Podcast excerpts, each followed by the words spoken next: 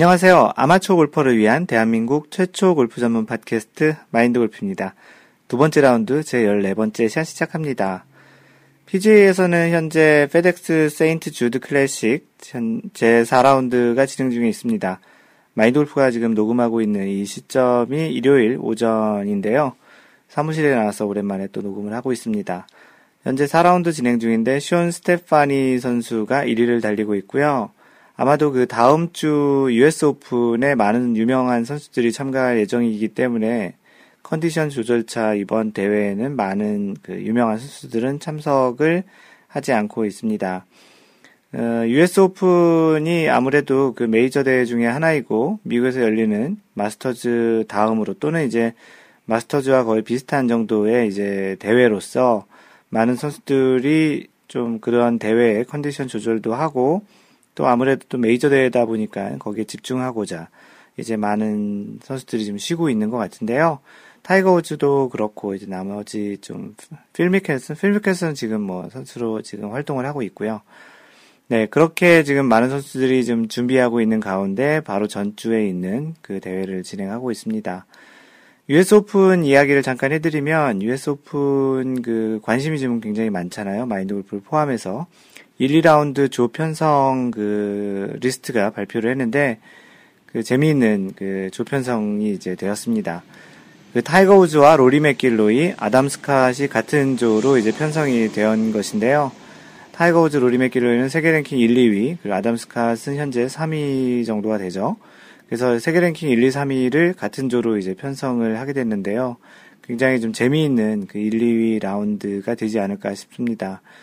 최대한 이제 본방을 사수하는 그 중계를 이제 그 생방송으로 이제 사수를 해야 되는 그런 좀 느낌이 드는데요. 페이스북, 아니, 트위터 그 팔로워 중에 한 분께서는 잠자기 다 글렀다 뭐 그런 그 mention을 날려주셨는데요.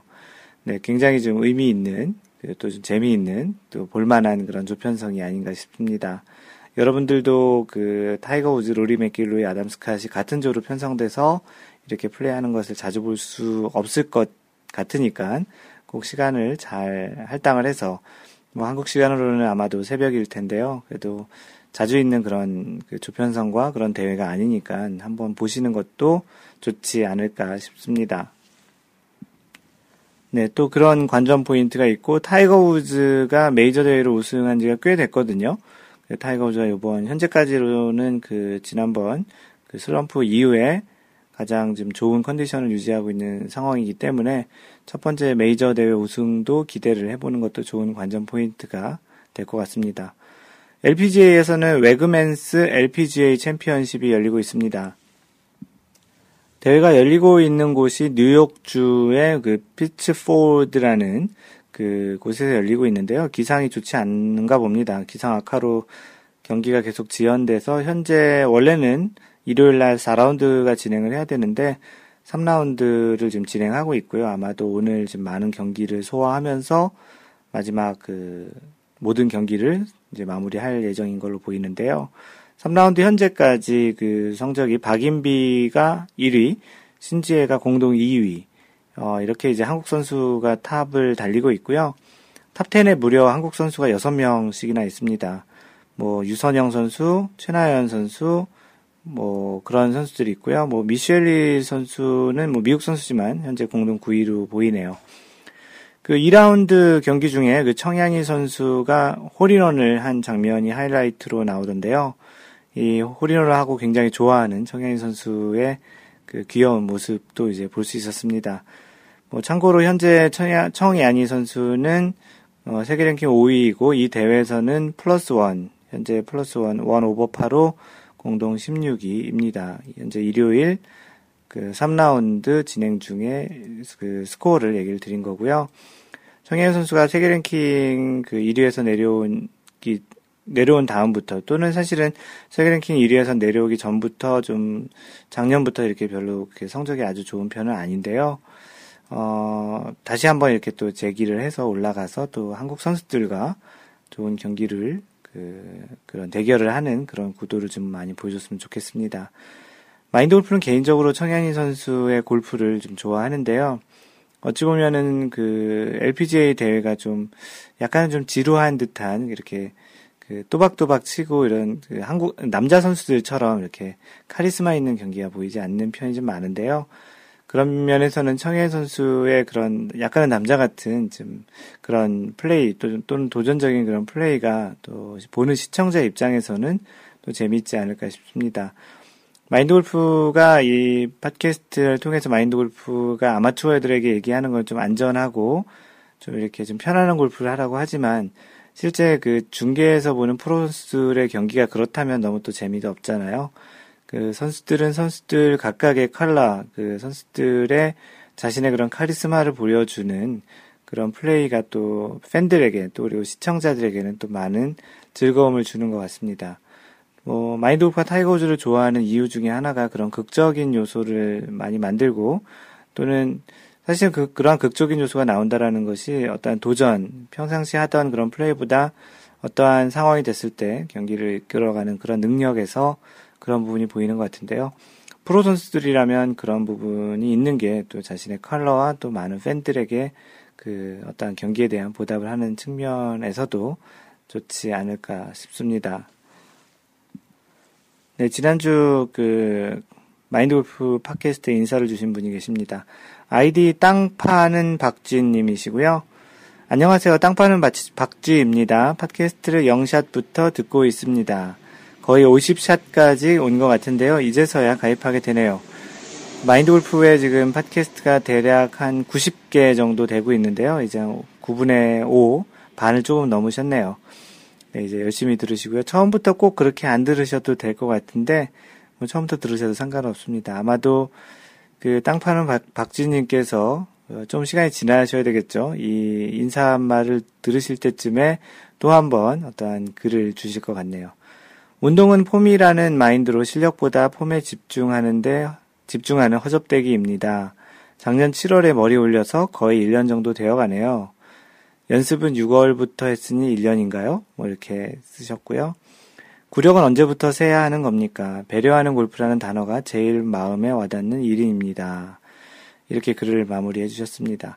구력은 뭐 골프를 시작한 날짜부터가 구력이죠. 뭐 실제 처음 소위 얘기하는 머리 올리는 필드에 처음 데뷔를 하는 그날부터가 구력이라기보다는 골프를 이제 처음 뭐 레슨을 받으러 가든 뭐 어떤 형태든 혼자 골프를 치기 시작했든 그런 것을 구력으로 봐야 되겠죠.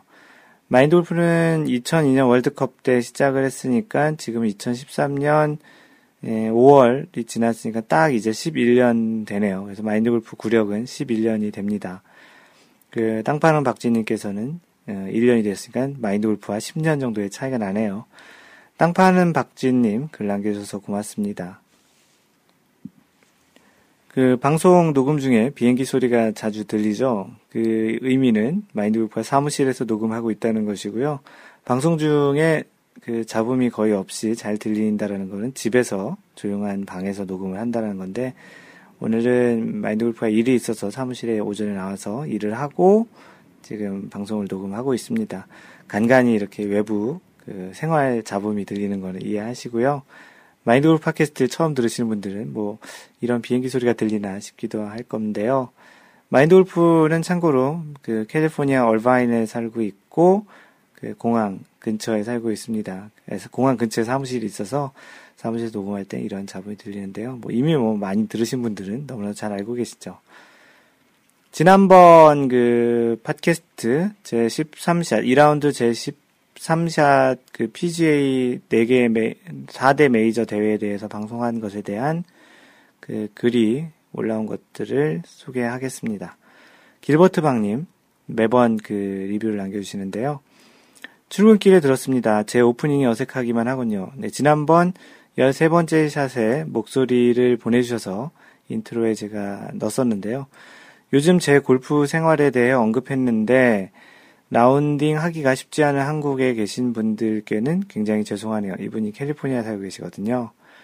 어제 12시간 54홀 라운드에 라베를 했습니다. 마인드 골프가 통한 거라 생각합니다. 모든 분들께 감사드립니다. 좋은 하루 되세요. 네, 그 요즘 캘리포니아 그 미국 전역인 것 같은데 아무래도 골프 인구가 그렇게 좀 이렇게 골프 industry가 조금은 좀 약간 하향 길에 좀 있다고 하는데 그래서 그런지 그 unlimited 라운드라는 패키지를 많이 팔고 있어요. 그래서 마인드 골프도 다음 주 금요일에 unlimited 라운드를 한번 다녀올 예정인데요. 아마도 시간상으로는 54홀 정도를 돌 수 있지 않을까 싶습니다. 길버트 방님도 그 54홀 unlimited 라운드를 갔다 오셨는데 그 라운드 중에 한 번 라베를 하셨다라는 이야기인데요. 축하드리고요. 마인드 골프가 아마도 다음 그 15번째 그 라운드, 15번째 샷을 녹음할 때는 마인드 골프의 54홀 라운드에 대한 이야기를 하지 않을까 싶습니다. 뭐 이렇게 한국에 계신 분들에게는 뭐 너무나도 죄송하기도 하고 부럽기도 한 그런 unlimited 라운드고 골프 환경인데요. 미국에 사는 장점 중에 하나가 아닌가 싶습니다. 특히 미국에서도 캘리포니아가 골프 치기 굉장히 좋은데요.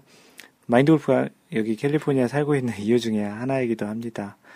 언제 뭐 캘리포니아 오시게 되면 이렇게 unlimited 라운드를 해보시는 것도 좋겠고요.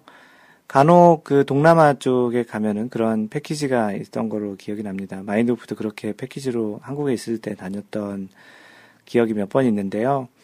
근데 이제 동남아는 아무래도 좀 덥고 습하기 때문에 환경이 그렇게 아주 좋진 않지만 그래도 뭐 골프를 친다는 것만으로도 뭐 충분히 견뎌낼 수 있는 환경이라고 생각하고요. 아직 이런 unlimited 라운드를 해보시지 않으신 분들은 한번 기회가 되시면 그 좀 이렇게 단단히 준비하셔가지고 기록을 세워보시는 것도 괜찮습니다. 그리고 아이디 앤디님은 길버트방님 라베 축하드려요. 이제 길버트님 본명도 알아요. 마인드 골프가 길버트방님의 본명을 그 팟캐스트 얘기를 해드렸죠.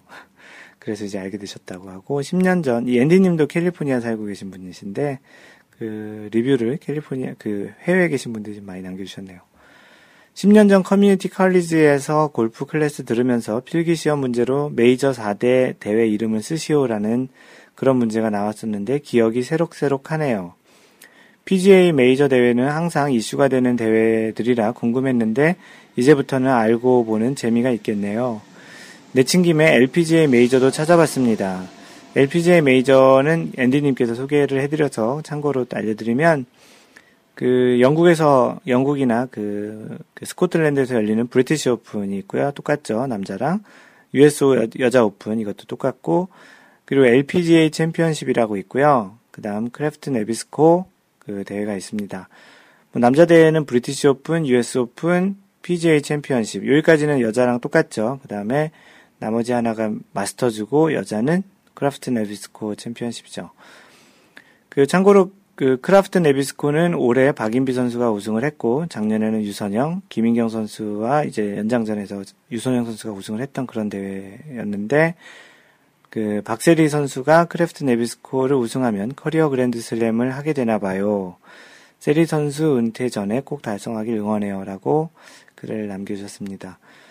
예, 예, 앤디님이 얘기하신 것처럼 박세리 선수는 크래프트 네비스코 챔피언십 대회만 빼고 나머지 세 개 대회를 우승했기 때문에 이 대회만 우승을 하면 이제 커리어 그랜드슬램을 하게, 되, 하게 되는데요. 어, 마인드 골프도 박세리 선수를 좀 좋아하기 때문에 꼭 우승을 해서 커리어 그랜드슬램을 했으면 좋겠습니다. 뭐 작년 재작년 연속으로 한국 선수들이 우승을 하는 그, 그 크래프트 네비스코인데 뭐 내년에도 우승을 또 하기를 바라겠고요. 앤디님 덕분에 뭐 LPGA 그 4대 메이저도 같이 한번 정리를 했습니다. 고맙습니다. 네, 지난주 마인드 골프 카페에 올라온 사연을 간단히 몇 개 소개를 하겠습니다. 아주공갈님께서 스카이 72 드림 골프 레인지 괄호 열고 연습장에 다녀왔어요라는 글을 올려주셨습니다. 둘째가 곧 출산 예정이라 주말에 항상 큰애 당번이었는데 간만에 허락받고 바람도 쐴 겸 겸사겸사 영종도에 있는 스카이 72 골프 연습장에 다녀왔습니다. 말로만 들었지만 그렇게 큰지 몰랐네요. 네, 마인드 골프도 이 연습장 얘기는 들었는데 동그랗게 생겨서 그 끝에서 끝까지 공이 안 날아가고 가운데로 치는 그런 타석이라고 이제 소개를 한번 누군가에게 들었었는데 나주공관님이 애 키우시느라고 바쁘신 와중에 한번 갔다 오셔서 이렇게 남기신 글인 것 같네요. 사진도 같이 남겨주셨는데 뭐 굉장히 좀 그 끝에서 끝까지 굉장히 좀 멀더라고요. 둥그렇게 되어 있는데 타석에서 가운데까지 200야드가 되는 것 같고요. 원 지름으로 보면 400야드가 되는 것 같네요. 뭐 그러니 400야드를 치는 아마추어는 없을 테니까 끝까지 날아갈 리는 만무하겠네요. 자동 티업 자리도 있지만 잔디에서 직접 칠 수 있는 공간도 있더라고요. 여기저기 TV에서 봤던 선수들도 보였고요. 촌놈 신기한 듯 드리번 거리고 왔습니다. 뭐 자동 티업은 뭐 보통 일반 골프장 연습장들이 한국에는 다 자동 티업이죠. 근데 이제 잔디에서 칠 수 있는 시설도 있다고 하니 뭐 잔디에서 치실 수 있으신 분들은 그 드림 골프 레인지 스카이 72에 있는 거기 그 드림 골프 레인지에 한번 가보시는 것도 좋겠네요. 칩샷, 벙커, 퍼팅 연습할 수 있는 자리도 별도로 마련되어 있더라고요. 친구랑 열심히 치고 왔네요.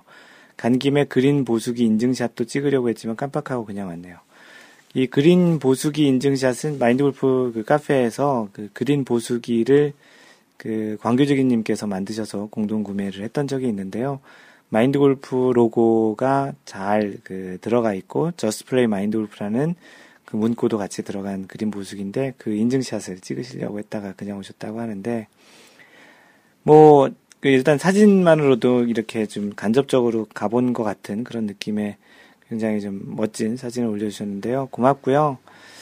그 혹시 인천이나 그 근처에 이런 잔디에서 치시고 싶으신 분들은 스카이 72 드림 골프 레인지에 가보신 것도 괜찮겠습니다. 뭐 졸지에 마인드 골프가 스카이 72 드림 골프 레인지를 광고하는 것처럼 되어 있는데요. 어, 뭐 관계자분이 들으신다면 광고를 한번 주시는 것도 괜찮겠습니다. 예. 그, 광교주기, 아, 광교주기님은 아까 그린 모습이 얘기고, 그, 아주공갈님께서는 뭐, 자, 오랜만에 애를 키우시다가, 그, 한가로이 잘, 그, 연습도 하시고 오신 것 같은데요. 사진에서 이렇게 뒷모습을 봤지만, 아, 앞모습인가요? 옆모습이네요. 봤지만 뭐, 하여튼 뭐, 시원하게, 그 골프를 치고 있는 모습이 참 보기 좋습니다.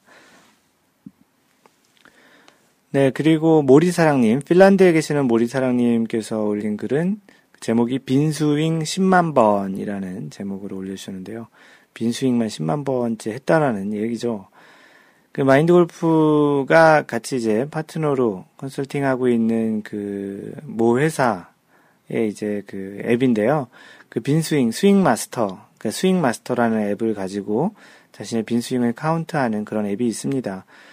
그 재밌는 것은 그 스마트폰에 그 앱을 설치하고 주머니에 넣으면 자동으로 그 앱이 실행을 하는 또 그런 센서까지 이제 그 기능을 넣어가지고 본인의 이제 주머니에 넣으면 이제 빈스윙을 하게 되고 뭐 본인의 그런 움직임, 모션을 detect 해가지고 실제 스윙을 했는지를 카운트도 하거든요.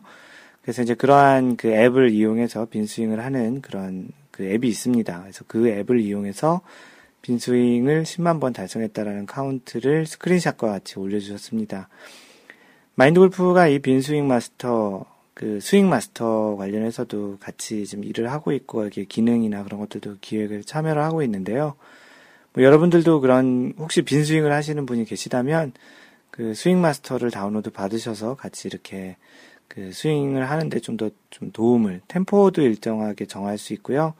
그 나오는 소리 같은 경우도 좀 이렇게 조정할 수 있어서 혼자 지루하지 않게 빈스윙을 할 수 있는 그 앱입니다. 마인드 골프가 참여해서 같이 하는 그런 프로젝트라 과감히 소개를 해드리고요. 그 앱을 이용해서 그 모리사랑님께서 빈스윙 10만 번 했다라는 스크린샷을 올려주셨습니다. 드디어 빈스윙 10만 번 달성했습니다. 아직도 아이언 방향성을 개선해야 하지만 동계훈련 동안 빈스윙 열심히 했더니 도움이 되네요. 이분은 핀란드에서 동계라는 그 겨울이 6, 6개월이거든요. 그때 연습을 많이 하셨나 봐요.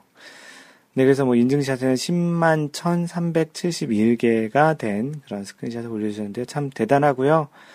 뭐 꾸준히 그리고 그 일정하게 매일매일 했다라는 그런 측면에서 그 아주 그 찬사를 보내드립니다. 뭐 참고로 이 빈, 그 스윙 마스터를 이용해서 빈 스윙을 하는 그 6월 한 달 동안 이벤트를 하고 있어요. 그래서 그 6월 한 달 동안 어느 특정 그 스윙에 대한 카운트. 이 앱에서는 아니지만 실제 그 웹 서비스에 보면 ABS라는 거를 그 마인드 골프가 도입을 했었는데요.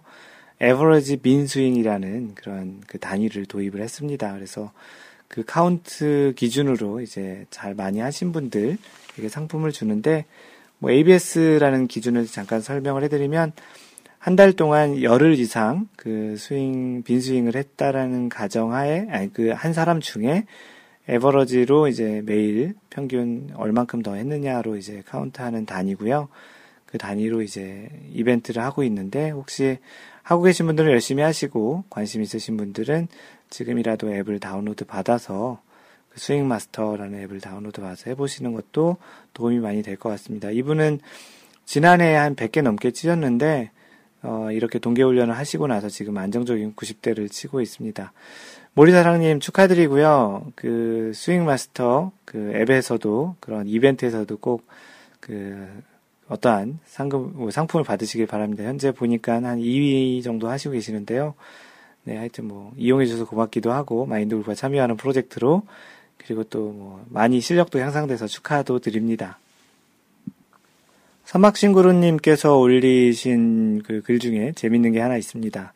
그 제목이 골프 볼별 비거리라는 건데요. 그 인천 국제 CC 연습장에 가셔서 공별 이제 비거리를 측정을 해보셨나 본데 연습장에서 하게 되면 공 한 번 치면 이거 수고할 수도 없으실 텐데 귀중한 그런 자료를 공유를 해주셨습니다.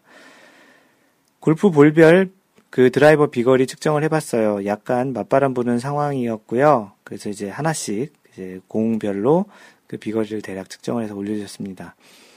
그 빅10이라는 공이 있나 보네요. 마인드 골프는 몰랐던 것 같은데.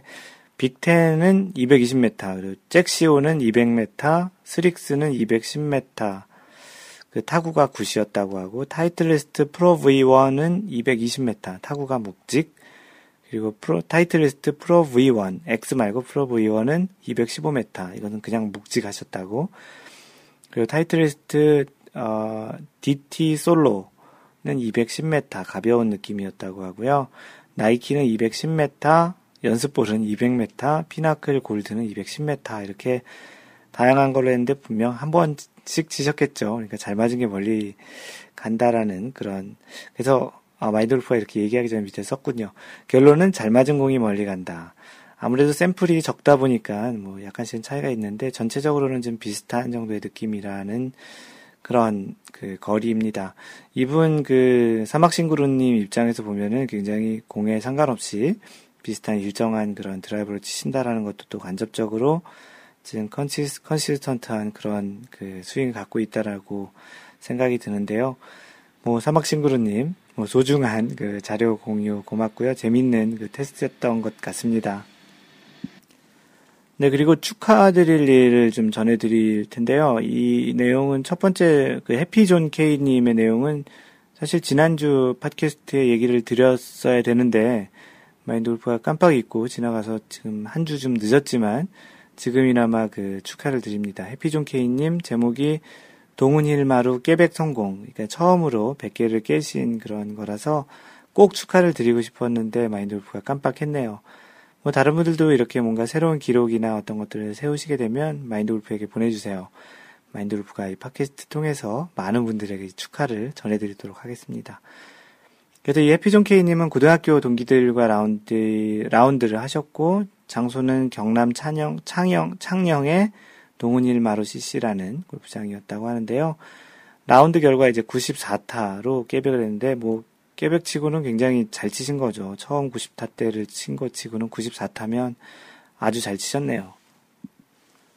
파는 2개, 보기 10개, 그리고 더블 보기 6개, 그리고 드라이브 슬라이스 해저드 1번, 훅 2번, 그리고 3퍼트 3번.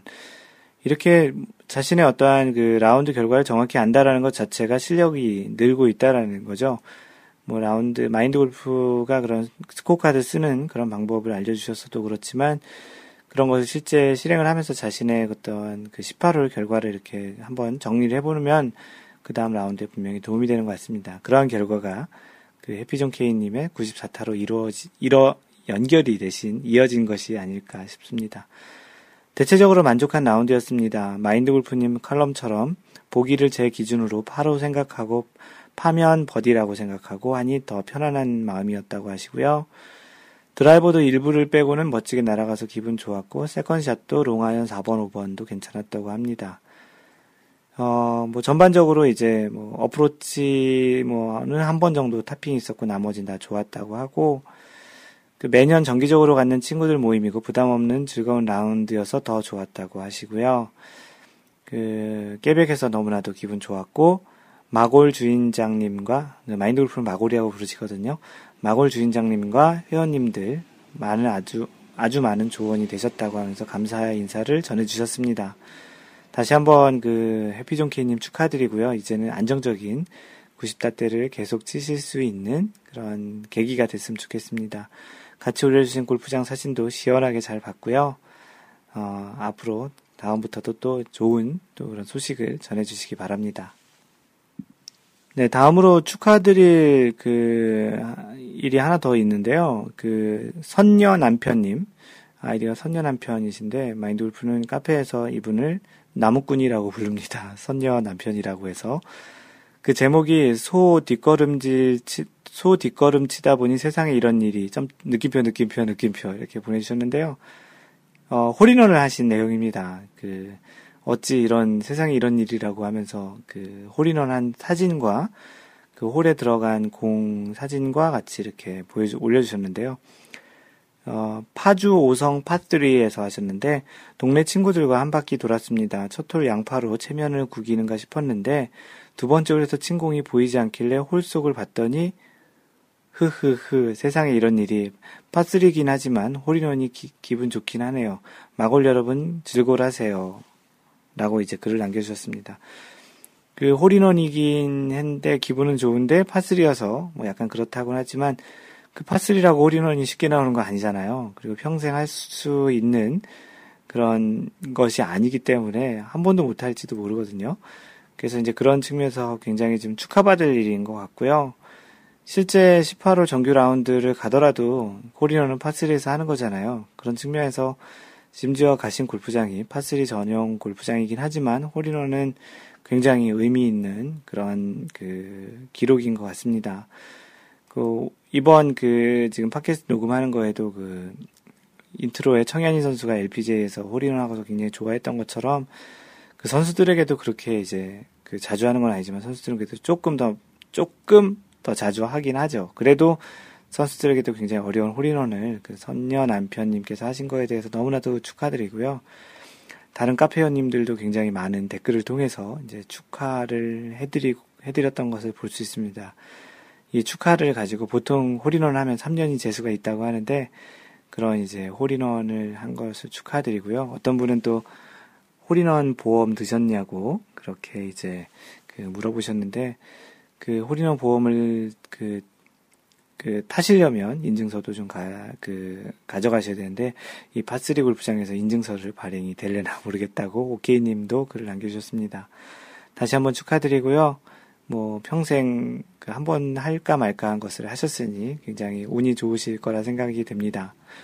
참고로 마인드 골프도 이제 홀인원을 한 번 했었고요. 뭐 이 이야기는 오늘의 주제가 홀인원 관련한 이야기라 잠시 후에 좀 더 더 자세하게 이야기를 하겠습니다. 네, 그리고 그 골프 이거 정말 궁금하다라는 섹션을 통해서 올라온 그 질문이 두 가지 있는데요. 두 개 다 선녀, 선녀 남편님께서 이제 글을 올려주셨습니다.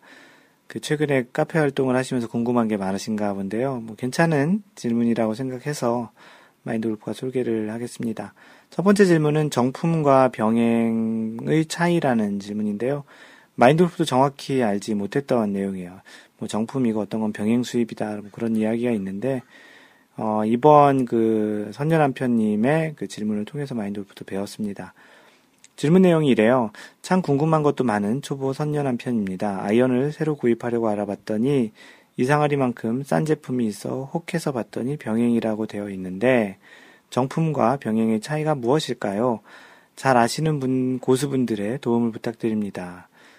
뭐 이렇게 해서 그 뭐 하얀 노래님께서는 이거 저도 궁금해요라고 올려주셨고 그 놀다가님께서 답변을 잘 올려주셨습니다. 정품은 정식 수입업자를 통해서 들여온 제품이고 병행은 그렇지 않은 제품입니다. 그러니까 정품은 원래 그 정식 그 인가를 받은 수입업자를 통해서 한 거고 병행은 아니다라는 얘기인데 쉽게 말하면 나이키 정식 수입업자가 수입 판매하면 정품이고 그 외의 다른 업체가 상대적으로 저렴한 외국에서 수입해서 국내에 팔면 병행 수입품이 된다고 합니다. 아무래도 광고료나 AS 비용이 안 드니까 병행이 쌉니다. 요즘은 AS까지 해주는 병행 업체도 있다는데 잘 확인해 보시기 바랍니다. 혹 틀린 부분이 있으면 다른 고수님께서 정정 부탁합니다. 대체적으로 이 내용이 맞는 것 같습니다. 마인드골프도 이렇게 비슷하게 들었었는데 아무래도 병행 수입은 뭐 어떠한 그 조금 좀싼 외국 쪽에서 들여올 수도 있잖아요. 어떠한 수출 그런 가격 차이 때문에 그리고 가장 큰 것이 이제 광고나 그리고 또 AS를 또 안 해주는 곳이 있나 보네요. 그래 그런 부분들이 빠지면 아무래도 제품 가격이 많이 떨어질 수 있겠죠. 그래서 이제 어떤 그 제품을 사실 때 클럽을 사실 때 정품이냐 병행이냐는 자신이 어떻게 보면 좀 리스크 테이킹을 할 것인지 아닌지에 따라서 결정을 하시면 될 것 같네요. 예, 거기에 3원더, 아이디 3원더님께서는 병행은 AS 안 된다는 단점도 있지만 혹시 짝퉁이라도 초보는 구별할 수가 없습니다. 그래서 돈의 가격만큼 값어치를 정품이 한다라는 글을 남겨주셨고요. 그 선녀 남편님은 인터넷 쇼핑몰을 또 찾아보셨나 봐요. 그래서 미즈노의 경우 정품은 made in Japan인데 병행은 made in China OEM이라고 하시면서 엄청 싸고 그렇다고 하는데 이렇게 엄청 싼데 중국에서 그 만들었다면 아마도 정품이 아닌 짝퉁이 아닐까라는 그런 그 약간의 심증이 있지 않을까 싶습니다. 네, 캐논볼님께서는 병행 수입품도 큰 골프샵에서 하는 것들은 괜찮다고 하는 것 같습니다. 그, 캐논볼님께서는 이번에 그 클럽을 새로 장만하면서 다 직수입으로 했는데 전혀 문제가 없습니다. 그리고 그 큰 직수입 업체들은 1년간 AS 해줍니다. 다만 US 스펙의 경우 일본 제품과 샤프트와 그립 굵기가 차이가 좀 발생한다고 하고요. 이 점만 고려하면 된다고 하시면서 참고로 캐논볼님은 미국 스펙이 좀 맞는 미국 스타일인가 보네요.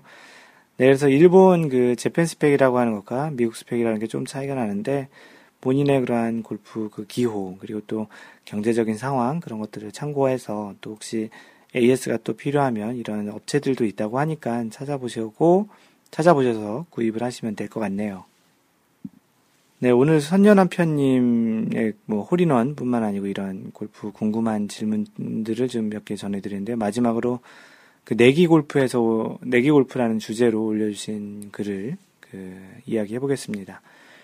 게임을 하게 되면 작게든 크게든 재미로든 내기를 하게 마련인데요. 배판이라고도 하고 더블판이라고도 하는데 정확히 어떤 상황에서 배판이 되는 건가요? 전에 알았는데 하도 오래되어서 기억이 가물가물합니다.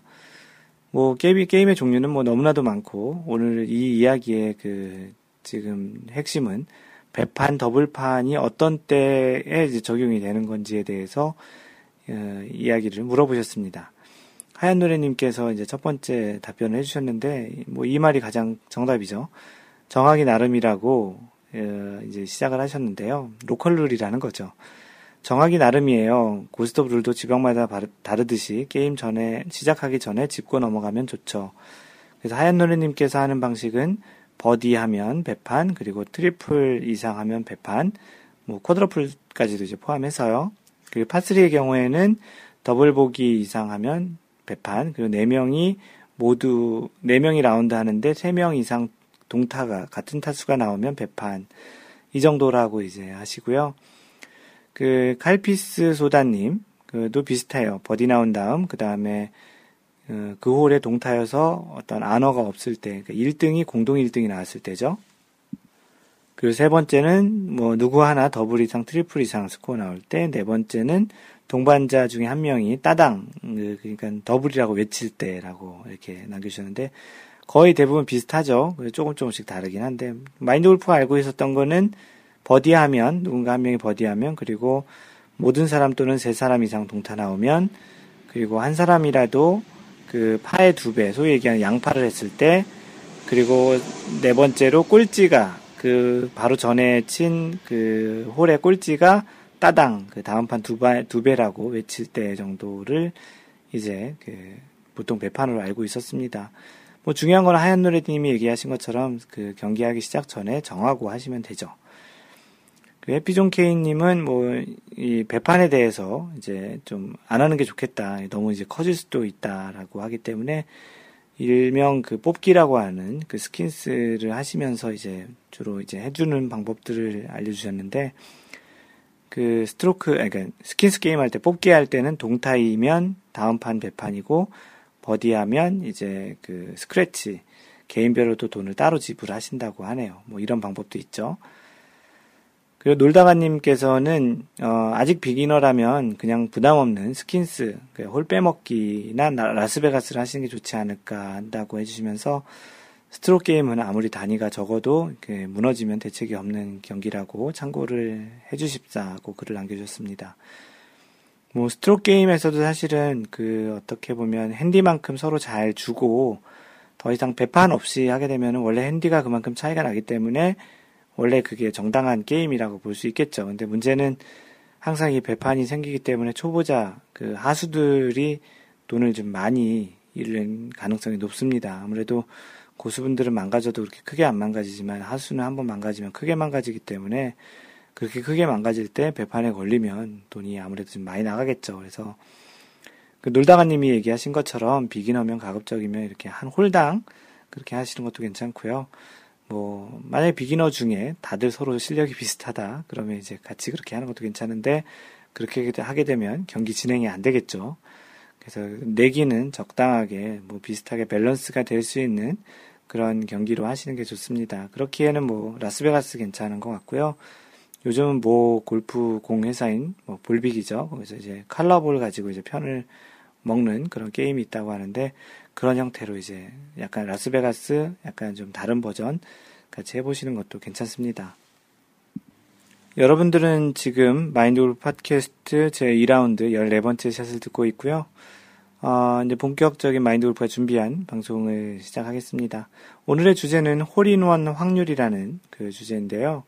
그 intro에 그 LPGA에서 청현희 선수가 홀인원 했다는 이야기도 있었고, 그리고 그 선녀 남편님도 파 three 골프장에 가셨다가 소 뒷걸음 치다 뭐 잡은 것처럼 그 홀인원 하셨다고 해가지고 홀인원 확률이 도대체 얼마 정도 되는지 예전에 써놓은 글이 있어서 이 글을 소개를 해드리면서 여러분들의 홀인원 그, 그 확률이 얼마 정도 되는지를 한번 그 숫자로나마 그렇게 한번 보시는 것도 괜찮습니다. 그 마인드 골프는 참고로 홀인원을 했던 적이 있었고요. 예, 당시 이 홀인원 했던 시기가 2010년에 했던 걸로 기억이 납니다. 그래서 생애 첫 홀인원을 그 했을 때가 아 2011년 4월이네요. 2011년 4월에 했었고요.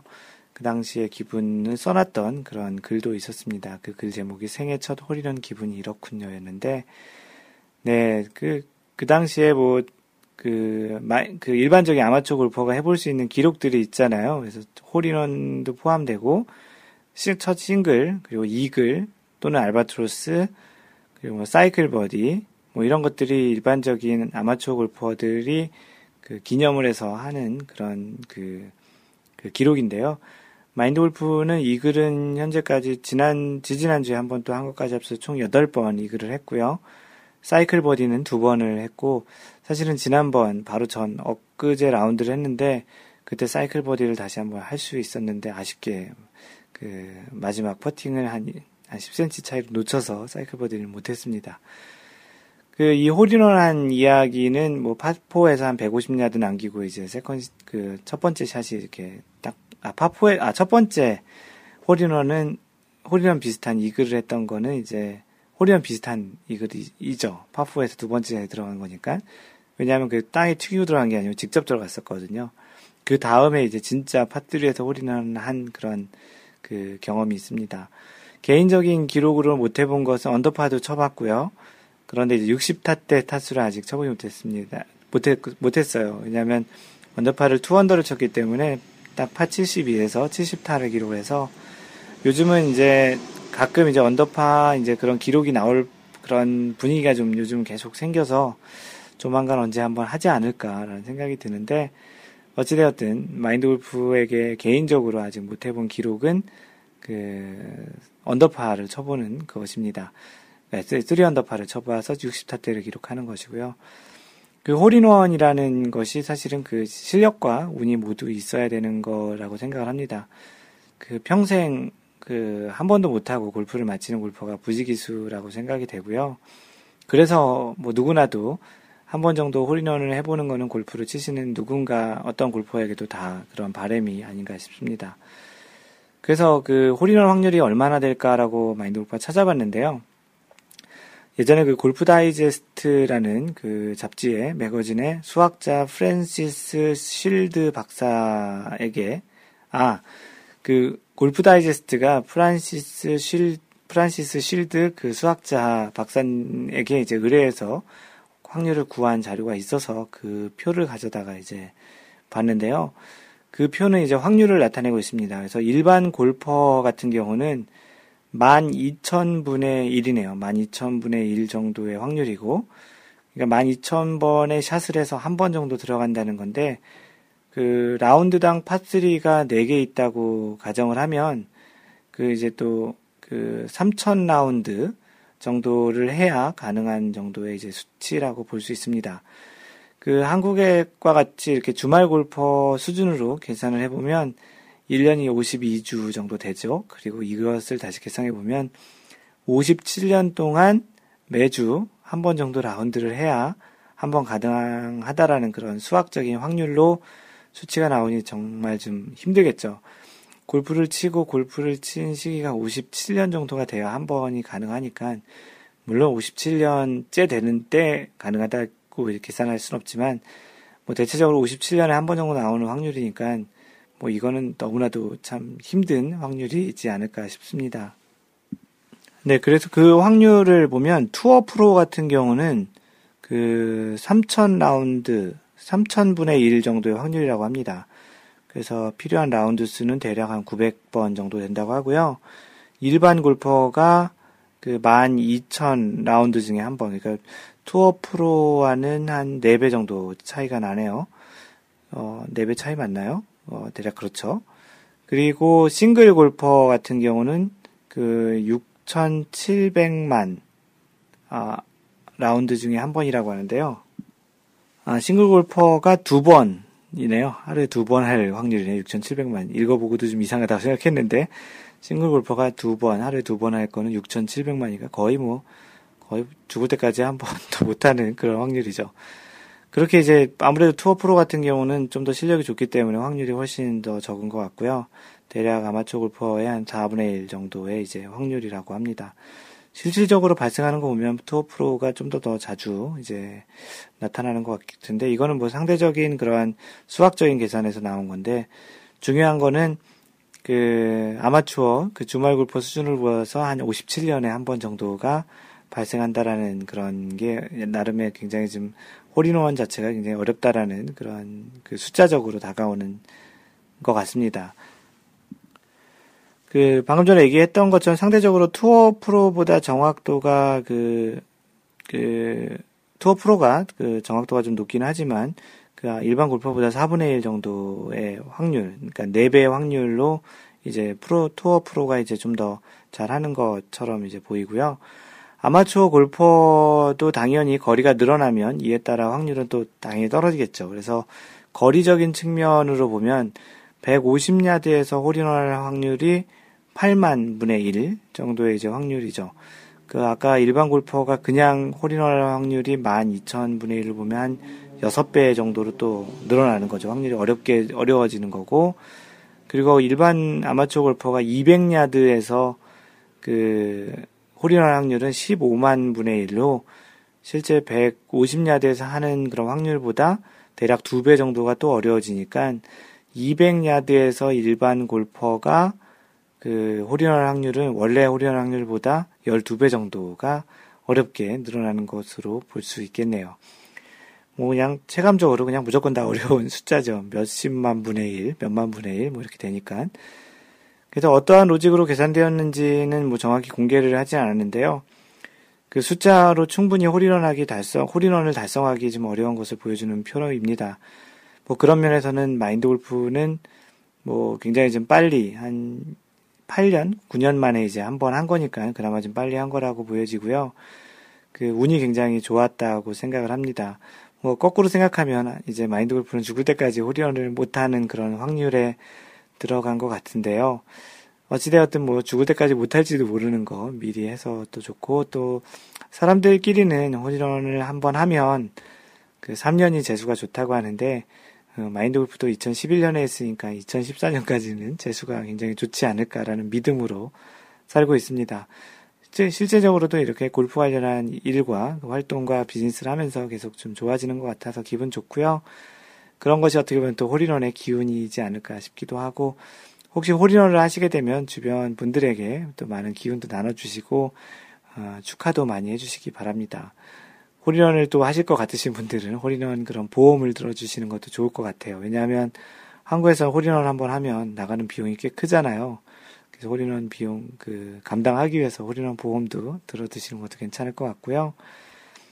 한국에서 그 홀인원을 해서 뭐 예전에는 뭐 집이 거덜난다고 했는데 뭐 그냥 소소하게 그 홀인원 축하를 하시고 또 주변에 같이 홀인원 하신 분들이 계시면 그 너무 또 많이 빼먹으려고 하지 마시고 적당히 축하를 해드리고 트로피도 만들어 주시고 같이 그 홀인원을 했던 순간을 같이 했고 또 홀인원을 하는 걸 봤다라는 그런 또 그 영광을 가져가시는 것도 좋겠습니다. 그 사람의 기억, 그 홀인원을 한 사람 골퍼의 기억으로 그 같이 홀인원을 했던 그 주변 분들은 평생 기억을 날수 있도록 좋은 기억으로 간직할 때니 뭐 그것만으로도 굉장히 큰 기쁨과 영광이 아닐까 싶습니다. 그만큼 어렵고 진기한 경험을 한 값어치를 나름 그 한 거라고 생각을 하고요. 꼭 여러분들 이 마인드 골프 팟캐스트를 들으시는 여러분들도 마인드 골프의 홀인원 그리고 또 오늘 소개했던 선녀 남편님의 그런 홀인원 기운을 받아서 조만간 홀인원을 한 번씩 해보시길 바랍니다. 마인드 골프와 만나실 수 있는 방법을 알려드리겠습니다. 블로그는 mindgolf.net에 가보시면 마인드 골프의 글들을 보실 수 있고요. 마인드 골프에 또 골프 스코어 카드도 올려놔서 마인드 골프가 어느 정도 골프를 치시는 사람인지 또 스코어 카드는 어떻게 기록하는지 또 보실 수 있을 거예요. 페이스북은 facebook.com slash mindgolf 또는 페이스북에서 마인드골프 fan page를 찾으시면 되고요. 트위터는 at mindgolfer m-i-n-d-g-o-l-f-e-r 그래서 마인드골퍼를 follow하시면 됩니다. 카페는 네이버에서 마인드골프 카페 또는 cafe.naver.com slash mindgolfer 그 트위터랑 똑같이 m-i-n-d-g-o-l-f-e-r이고요. 뭐 카페 활동이 지금 계속 늘어서 이제 거의 700명에 다가가는 회원 수가 되고 있습니다. 아직도 카페 회원은 가입 안 하신 분들 오셔서 같이 즐기시면 좋을 것 같고요. 그 선녀 남편님처럼 모르는 거 막 물어보세요. 그러면 여러분들이 많이 도와주실 겁니다. 이메일로 직접 연락을 해주실 분은 mentor, m-e-n-t-o-r at mindgolf.net입니다. 항상 배려하는 골프 하시고요. 이상 마인드골프였습니다. 제 2라운드 15번째 샷에서 만나요. Don't worry, just play mind golf. Bye!